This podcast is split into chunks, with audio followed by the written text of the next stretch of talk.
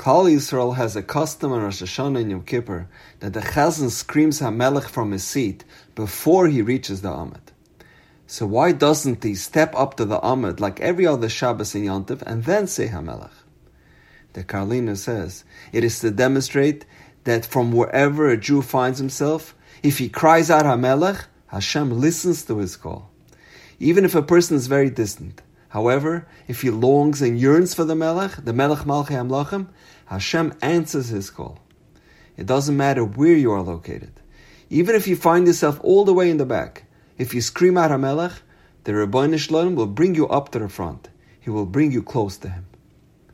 The Torah says in Parshas Netzavim, we say this pasuk in Slichas, If you are somewhere dispersed at the end of the heavens, from there Hashem will gather you and take you in. And the question is, the pasuk should really say, if you will be pushed to the distant corners of the earth. Who is situated at the edges of heaven? And furthermore, anyone who is distant from Hashem is definitely not associated with heaven. So Bekseya Aretz would have been more appropriate. But perhaps the Pasuk is teaching us a deep fundamental lesson in Yiddishkeit. If you should ever find yourself so distant, so removed from Torah and mitzvahs, to the point of Biktsei, you're dangling off the edge, you are barely hanging onto the corner. But then Hashem Hashemayim, you cry out to the heavens, you cry out to your Father in heaven, Misham Yikabetzcha Hashem From there Hashem will take you. From there He will comfort you. Because when you scream Hamelech, when you call out to Avinu Shebashamayim, Avinu Malkeinu Ein Melech Ela Ata, when you cry out, Avinu, all I have is you, only you can help me, that will ultimately be your Yeshua. However, the Baal Shem says that there's a very important stipulation. If you want to merit the blessings from Hashem, you must be hanging on to Ketzei Hashemayim. You must be holding on to even just a small tip of Shemayim meaning you must excel in at least one mitzvah. You need one spiritual item, one mitzvah that you do without compromise.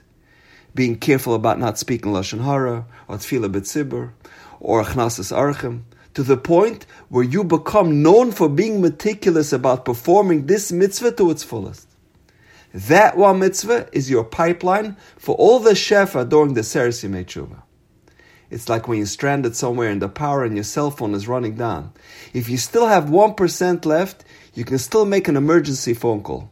But once it totally powers off, then the situation is hopeless. But Ketsei Hashemayim, even if you have just a small connection to Torah mitzvahs, that is your lifeline for Hashem's blessings. In the chapter of Ladavid Hashem Ori that we say every day in Elul, we recite Im Takum Alai Melchama. If conflict arises against me, bezois ani boiteach. In this I trust. What's the bezois? In what do I trust? The Beis Aaron of Karlin says, the very next pasuk is Achas sha'alti me'es Hashem. So he says, we should read it, Bezois ani boiteach achas.